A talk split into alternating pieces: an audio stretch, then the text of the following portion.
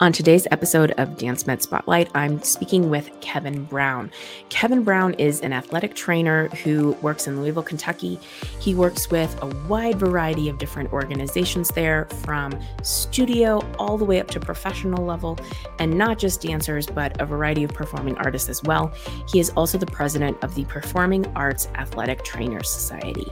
In this episode, we talk about some of the trends that he's seeing in his local community, positive changes that we're seeing starting to incorporate more dance medicine and dance science, sports medicine concepts.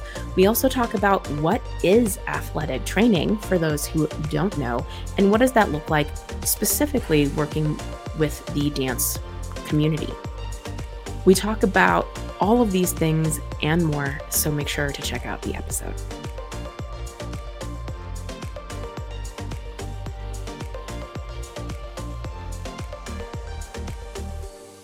Welcome back to another episode of Dance Med Spotlight, where we talk about all things dance medicine and dance science. Today, I have Kevin Brown with me. He is an athletic trainer working with a wide variety of different groups that we're going to get into more later, but all around Louisville, Kentucky, and is also the president of the Performing Arts Athletic Trainers Society. So welcome, Kevin. Thank you. Great to be here. Kevin, the very first question I always ask guests here is, what got you to this point of being interested in working with dancers?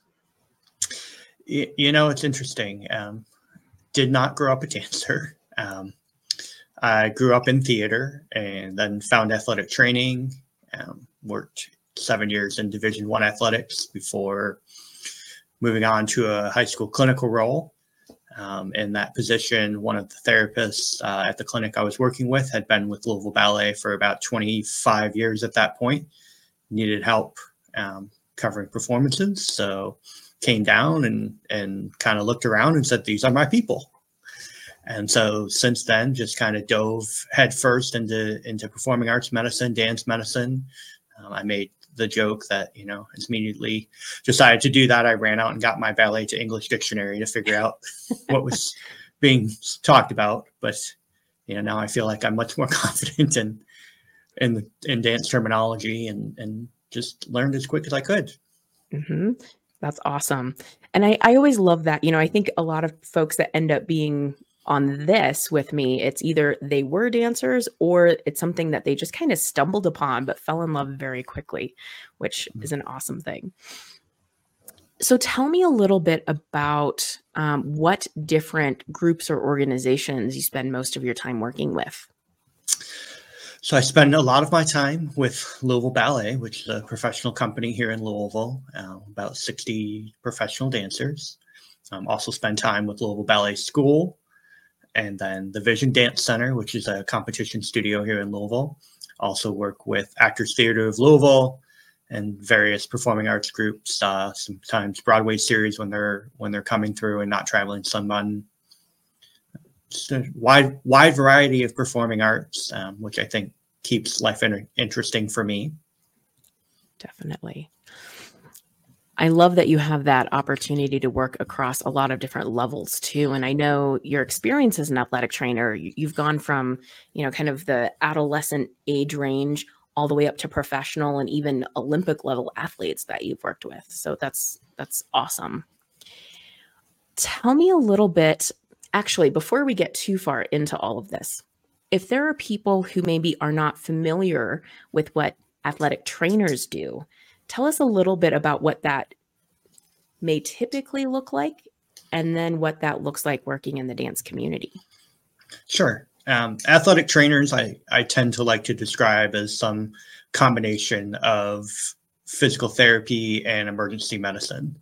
You know, we, we do a lot of the acute care, emergency care on the field, in the studio, on the stage, as well as preventative care, rehabilitative care, you know, kind of across the board.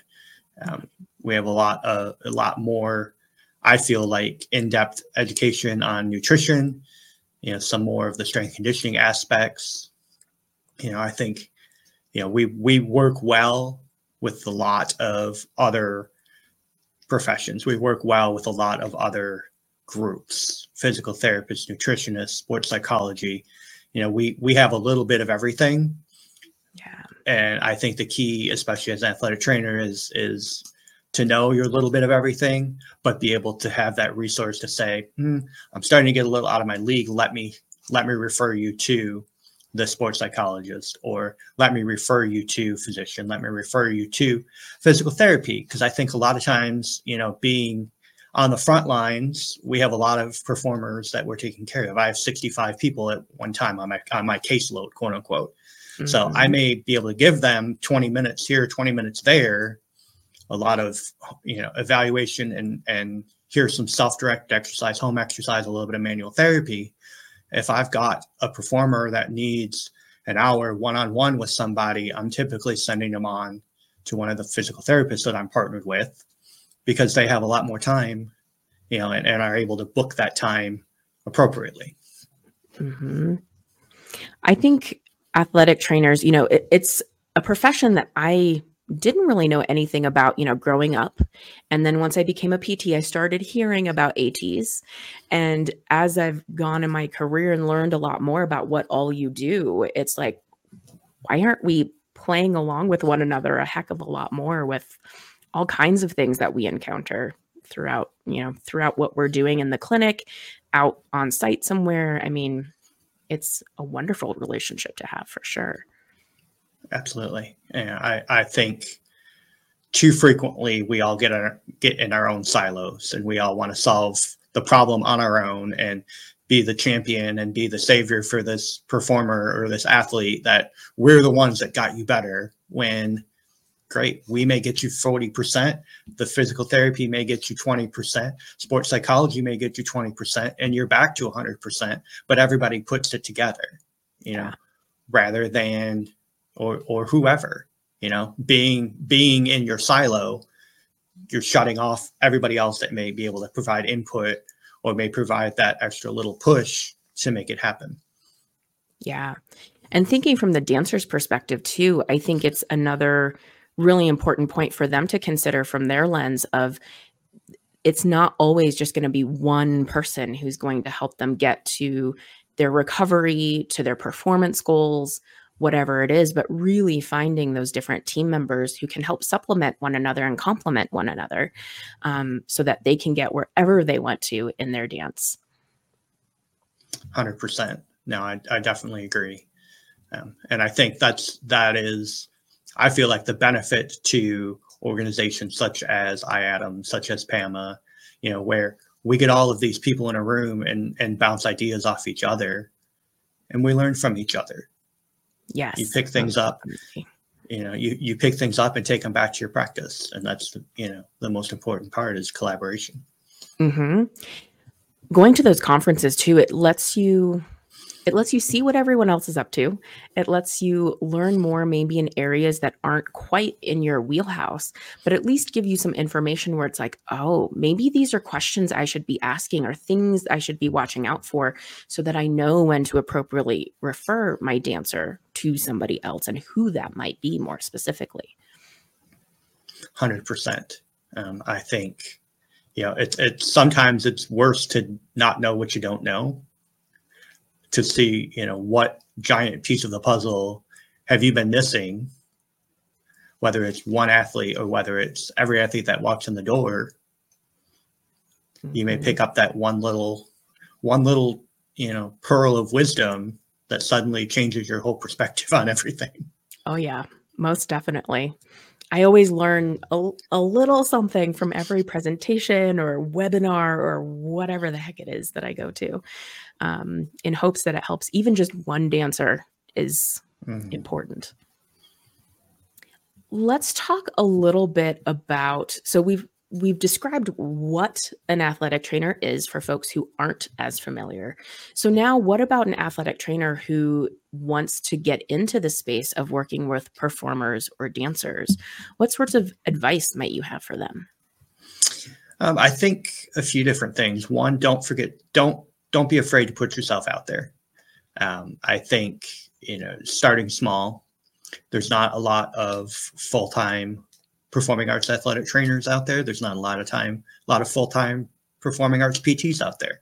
Mm-hmm. You know, there's, I think, a lot of athletic trainers, physical therapists, everybody that would love to say one hundred percent of my caseload is performing arts or one hundred percent of my caseload is athletes. It's probably not happening for very many people, if at all, unless you're working directly for a company. You know, if you're working for Cirque Soleil, if you're working for someplace like that, sure. But if you're in an outpatient practice, you're not seeing that. And so even if you can, you know, keep your keep your skills up, keep your keep your uh, interest there, whether it's going out to a, a dance studio once a week, once a month, just to do injury prevention talks or check in, you know, that's going to drive, first of all, drive people to your clinic. And it's going to also keep your head or keep your name in their head. Mm-hmm. So when they do have an injury, oh, you know, I saw, I saw that Alyssa, she came in a couple of weeks ago and she seemed to know what she was doing. Let's go find her. And one thing that dance parents love to do is talk to each other. Oh, so yeah. You only need to get one and you've got them all. Most definitely. They are your in.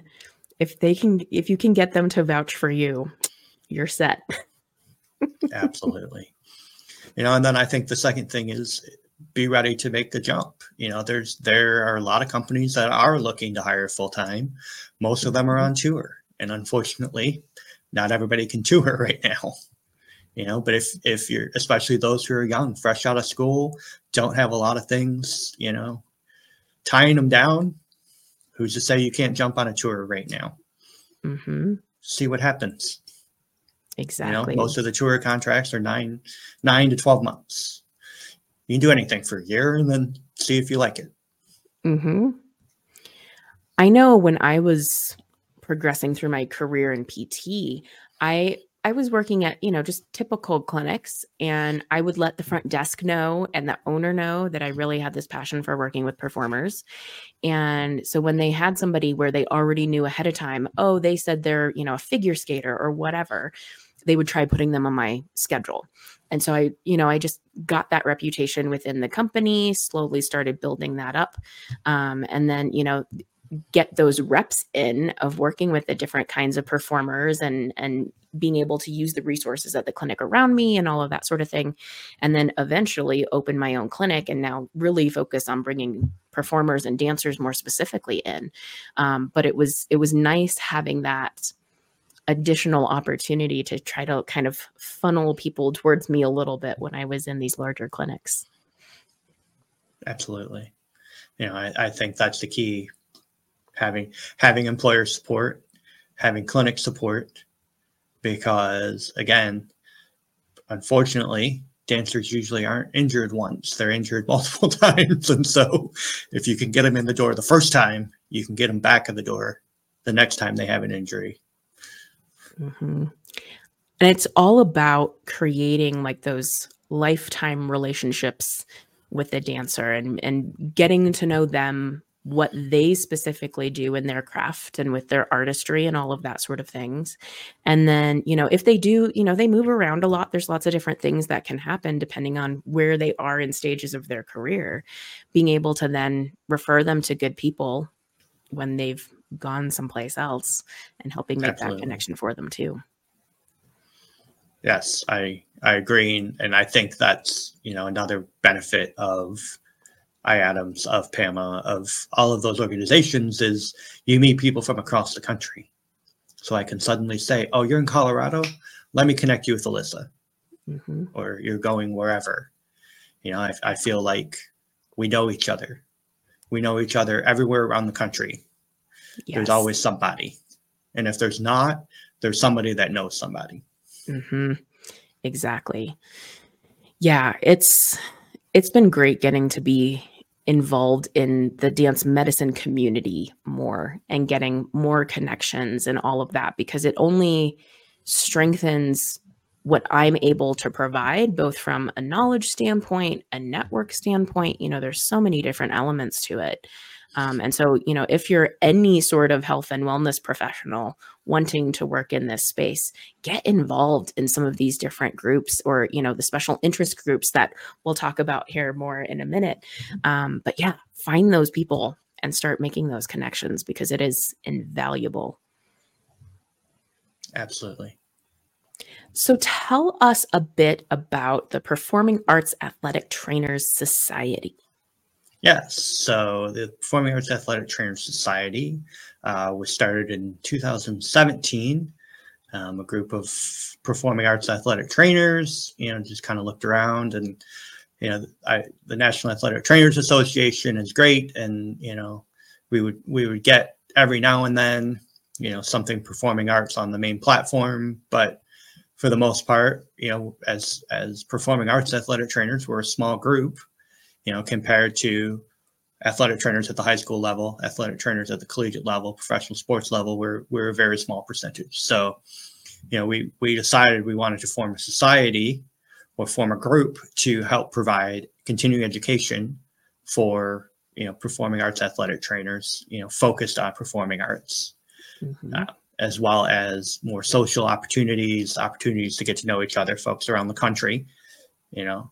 I think our our third big goal has been to help get help recruit athletic trainers into the into the profession, as well as those who are interested in performing arts specifically, um, helping with clinical immersions, things like that, mm-hmm. um, partnering them up, and and we are slowly reaching into hopefully starting to help provide some research as well, research opportunities, and and connecting folks looking to do research with with folks who are willing to participate. Mm-hmm. Mm-hmm. Yeah, it's so important to have those those groups that you can network with, and especially when it comes to research too. If you're not at some sort of facility or, you know, like a medical campus or something like that, where you already have maybe a little bit more access to being able to do research, being able to get groups of people together, because trying to do it on your own is virtually impossible. It, it feels like it. That mm-hmm. is for sure. Mm-hmm. But I think that, you know, the, the benefit is there are people out there who love to do research and love to help others do research. You know, I know yeah. you had Doctor Amagonkar on earlier uh, this year, and, and he's great at, you know, what do you think about this? Yeah, you know, let's get this together. You know, he, he's yes. got his, his lab going, and, and all the things. So. Yeah, he's one of the most enthusiastic and and most willing to help researchers that I've met at this point. Um, and honestly, like, you know, getting to see him present over the last few years as I've been part of I A D A M's and getting to know him a little bit better, he's one of the reasons where it's like, you know, I've had these ideas of research stuff that I'm interested in, but just the enthusiasm he has about all of it, it's like, no, this can be really cool and exciting. So it's grown my enthusiasm too. Definitely. Let's go back to talking about some of the different groups that you work with, um, thinking of the professional level ballet dancers, the dancers in training, all of that sort of thing. Um, what are maybe one or two major trends that you see maybe at a couple of different levels of dance training in your practice? You know, I think the important trend that I am seeing is an increase in knowledge, an increase in willing to learn. You know, I think the dancers out there are hungry now. They're hungry to learn anatomy. They're hungry to learn how to take care of themselves. They see some of these professional dancers dancing well into their, you know, thirties, forties, fifties. You know, I think we have we have the benefit being in Louisville of of having Wendy Whelan from Louisville, who, you know, we'll, we'll come by or, or, or teach summer intensive, you know, or things like that. And they see you're still dancing in your early fifties. Like, how did you do this? And, and so I think just hearing from everyone how to keep going, how, how to be the best dancer they can be, you know, where I think in the past, you know, I think it, it was just word of mouth, you know, mm-hmm. now they're seeking out the experts, seeking out the people that actually know. Unfortunately, I think sometimes they're also seeking out Instagram and things like that, where they may not be getting the best advice. However, you know, there are good Instagram accounts out there. So I think it's directing them to the correct ones rather than just whoever's sitting there, you know, doing an oversplits with their legs between two chairs, thinking they're getting better. Yes. Yeah, I, I always encourage my dancers of, you know, yeah, if you see something on Instagram, tell me what it is. I'd love to see what it is that you're looking at. And then having a conversation of, you know, well, these are maybe some elements that aren't so great, or here's something that I really love about this. Mm-hmm. Um, and I learned from all of that too. Can never get Absolutely. Enough access. Pick to up content. New exercises or new ideas all the time. Mm-hmm. Exactly. What other trends are you noticing with your dancers? You know, I think the other big trend is, I think there's less, at least I feel like less focus on necessarily, I have to become a professional dancer. Mm. I think there's, there is a, I can enjoy what I'm doing now. And then when I graduate, maybe I'll still dance for fun every now and then, but I'm going to go, you know, and, and do whatever in college, or I'm going to go and do whatever else I want to do in my life. You know, I think, mm-hmm. you know, there, there, for a while there, I felt like there was a, why am I even in this school if, if I'm not going to make it as a professional dancer? Like there, there was not, it didn't feel like there was dance for enjoyment. It was dance because I have to dance, and then I'm going to be a professional dancer. And then I don't know what I'm going to do with my life after that. You mm-hmm. know, so I think that's also helping with the other end of career transition from the professional, you know, well, what did I want to be when I was in high school? I wasn't just focused on, I'm going to be a professional dancer. That's great. We have a, a dancer in the company now. She just came back this year. She was, she was a trainee for a year, then went to Stanford, just graduated from Stanford and some type of engineering, you know, int- interned last summer at SpaceX. And, you know, now she's back as a professional dancer, that's awesome. But hanging on to, when I retire, I've got this engineering background. Like, mm-hmm. So I think there's more of the long-term planning and more of the career transition planning starting earlier.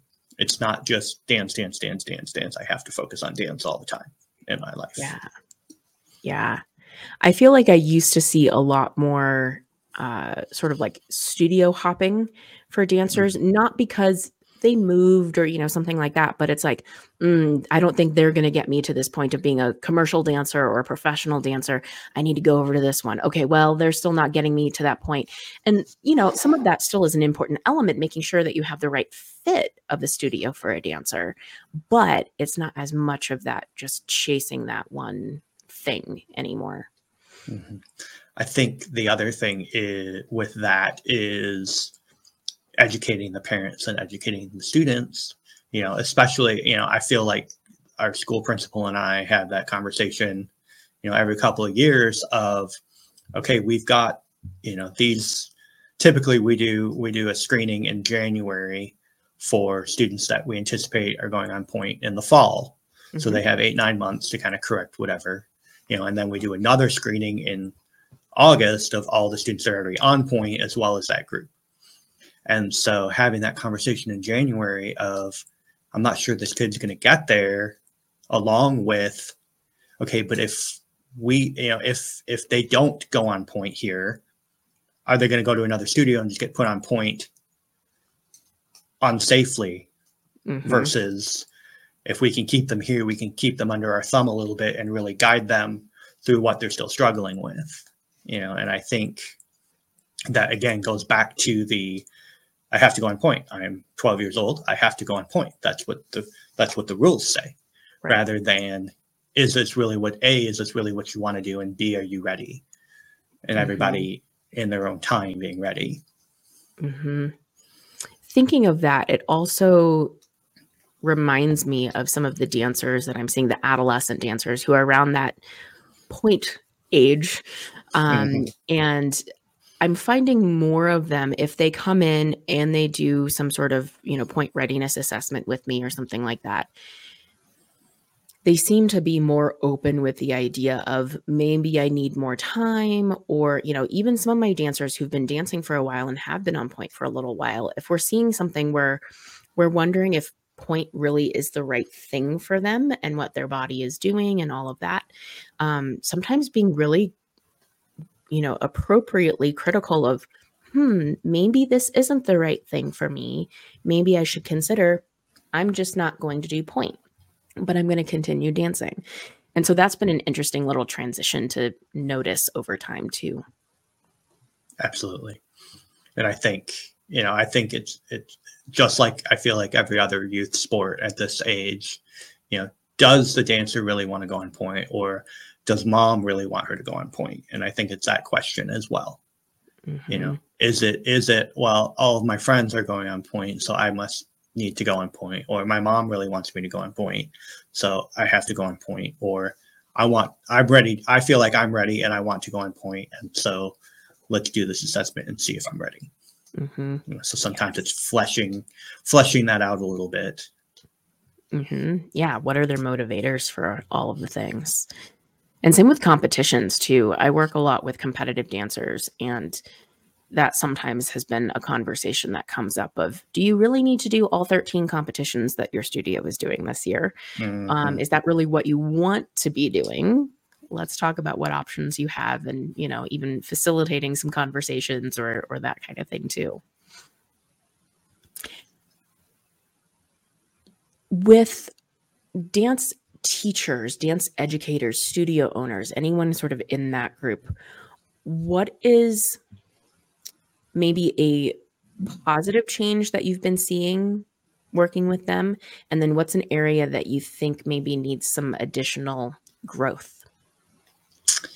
I think the positive, at least for the Louisville area, I feel like is a lot of the studio owners are starting to be willing to accept people into the studio. Mm. You know, I think a lot of, you know, for a while, and I feel like this is a trend across the country, they don't want a P T to come in. They don't want an athletic trainer. They don't want anybody to come in because that might change what I, they people think about my teaching, or, you know, they're going to find all the faults with everything that I'm doing.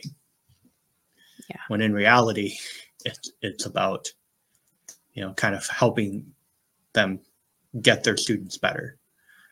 You know, mm-hmm. finding those weaknesses. How can we target? How can we get it better?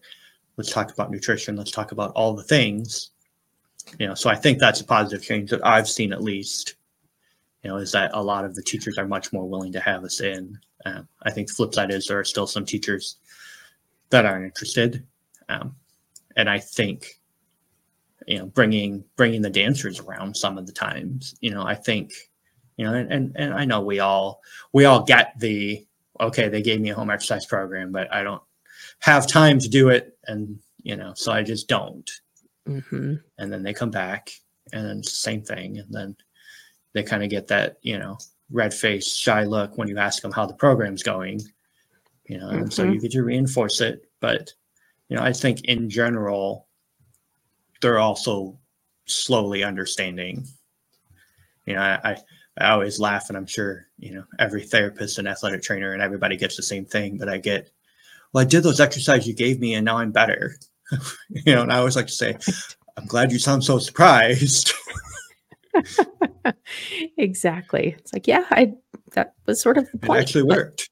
You actually yeah. know what you're talking about. Shock. Yes. Mm-hmm. Well, and I think, you know, one of the positives too of more of the studios being open to having people come in, open to some of the different education around dance science and sports science and all of these things that we can infuse into what we're doing with dancers.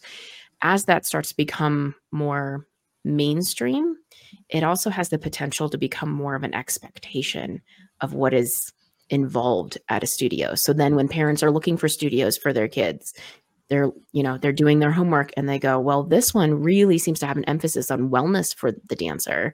This other one, I don't really see evidence of that. And it might help push the tide a little bit more towards including all of that.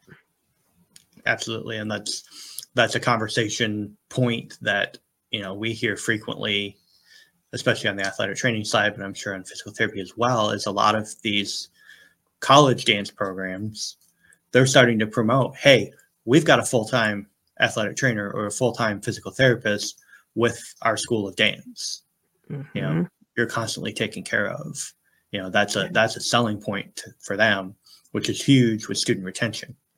Once you get them in, you're not going to lose them as quickly. Mm-hmm. You know, if I'm they have an athletic trainer, they have a physical therapist, they have somebody that when they have that, you know, ankle sprain in the middle of class, they're not out for three weeks and having to drop the class. You know, they may be out for a day or modified for a few days, but they're doing all the things because somebody's right there to help them, you know? And it's, so it's nice to see that also trickling down to the, to the studio level of, hey, they care about my kid. You know, I think especially at the studio level, I'm not just a check to them, you know, mm-hmm. I'm, they care about my kid. Exactly. It's been interesting as I've had a chance to talk with more people in the dance medicine community and seeing how they're engaging with their local communities. It's nice to hear how many people are able to have those kinds of relationships at the studio level, whether it's, you know, maybe they're set up for a few hours once a month at the studio, or maybe they have weekly things that they're doing there. Um, maybe they have some on-site coverage during shows or something during available competition season. You know, a lot of different things like that, that I know for me growing up as a dancer, I didn't even know there were any specialists, much less they weren't anywhere at any, you know, on site anywhere or anything like that, that I was ever aware of. Yeah, so it's definitely, you know, it's definitely a benefit. You know, it, it's a change that's happening again, you know, and I think, you know, Doctors for Dancers is doing great, you know, trying to help competitions out with someone to cover. Mm-hmm. You know, yes. And I'd love to see that continue to expand. Mm-hmm. And having been on site at some of those competitions, man. They need us. Oh boy. That's for sure. And like one of the things that I do is I, so besides kind of traditional studio-based dance, I also do swing dancing. And so for years since I've had my practice, I set up on site at competitions here in town when I'm at them. And always just, you know, I have my table open and I have open hours and that kind of thing. And so whether it's they need a little recovery because they've been pushing themselves a lot, or they think they've hurt themselves and they want to get checked out, um, you know, wherever they are and all of that, I can be there to provide, even if it's fifteen minutes of something, just making sure that they're feeling their best and performing their best. And it's definitely become something where it's sort of expected that I'm going to be there. I remember I had a miss one a couple of years ago, and I got all of these messages from people going, aren't you going to be here? Like, no, I'm sorry. I, I need you. you. I need to, I need to find some other friends to, to come and help cover some of the events. Um, but, you know, even thinking of the other genres of dance too, making yeah. sure that all the people who want some of the benefits of what we're able to provide, um, having it available somehow for them is so important. Absolutely. It's always nice to be needed. Right. Yes. Um, let's see. What, let's go back to this idea of point readiness. I know looking at research, there's still, there's a lot that we have learned as far as what can be a good correlate for readiness for a dancer.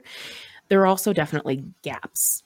What are some things that you maybe prioritize as being important things when you're looking at dancers for that purpose? You know, I think, you know, the, the point readiness test, the, the, you know, pencil test, topple test, airplanes, all of those are great. Mm-hmm. Um, You know, I personally feel like a good cardiovascular base has has been huge, you know, for for our dancers to be successful.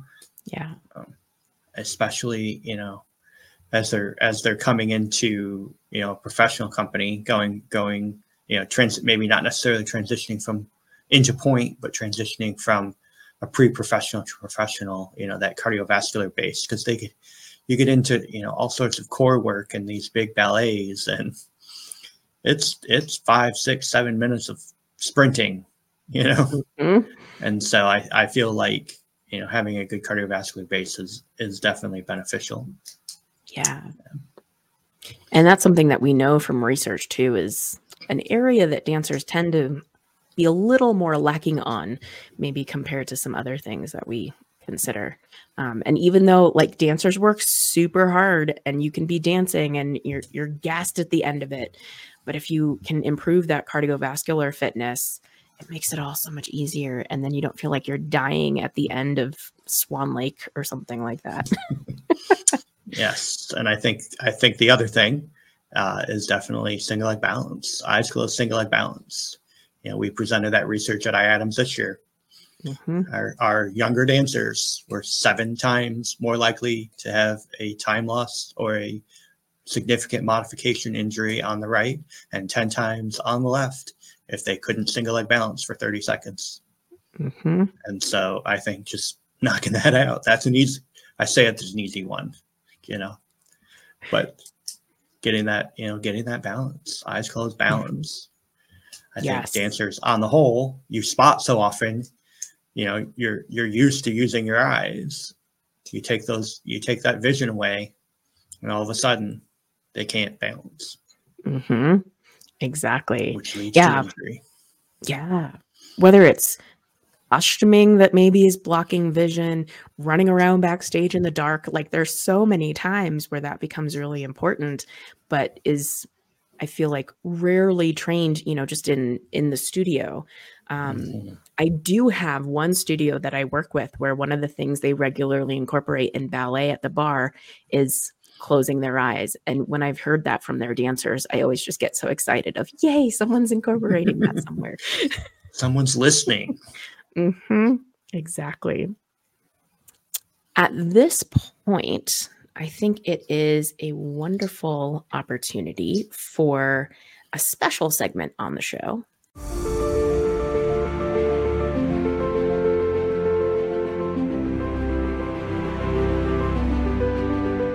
So we have the final bow. This is basically the take-home message for the audience. We've talked about a lot of different things for multiple different audiences. So what is the one take-home message that you hope someone walks away with? I think the biggest take-home message for me is athletic trainers are great healthcare professionals that integrate well across the healthcare spectrum, um, from immediate care, emergency care, through rehabilitation. Um, so work, find yourself an athletic trainer and, and work together with them uh, for the better of your patient population. Yes, I love that and totally second that sentiment. And then the last thing that I have for you is the shameless plug. So if there is anything that you want to promote, whether it's for yourself, an organization that you work with, anything that you want to share with the audience, now is your opportunity. Yeah, I think that our, our, you know, every year we do our Performing Arts Athletic Trainers Society, you know, virtual symposium, um, which is coming up uh, on February twenty-fourth. It's a Saturday. And this year our topics are uh, caring for the circus artist and nutritional, nutritional and wellness considerations, uh, and then supplemental training for performing artists are kind of our three big topics. Um, I think we have talk coming up on pelvic floor, all integration. Um, so it's going to be a great symposium. Would love to have everybody there. Um, we are a, a provider for the Board of Certification Athletic Trainers, but I feel like almost every discipline has, you know, a, a category where you can submit things that, you know, aren't officially approved, but fall into your, you know, your scope of practice. So we'd love to see more than just athletic trainers there. Um, you can register on the Performing Arts Athletic Trainer website, P A A T S O C dot org. Uh, we'd love to see everybody. Um, it looks like it's going to be another great symposium. Our education committee did a great job of uh, getting all sorts of great speakers. Amazing. Yeah, I'll make sure to share that information out too so that they can find it that much easier and go register for the event because it sounds awesome. Absolutely. Well, Kevin, thank you so much for your time this morning. I really enjoyed our talk and can't wait to go check out more about the event coming up next year and see if I can get it on my schedule. Absolutely. Hope to see you there. All right, let me... Dance Med Spotlight is hosted and produced by Alyssa Arms. We discuss all things dance medicine. This has been another episode from Dance Med Spotlight. The Dance Med Spotlight is intended for educational purposes only. No clinical decision-making should be based solely on one source, while care is taken to ensure accuracy, factual errors can be present.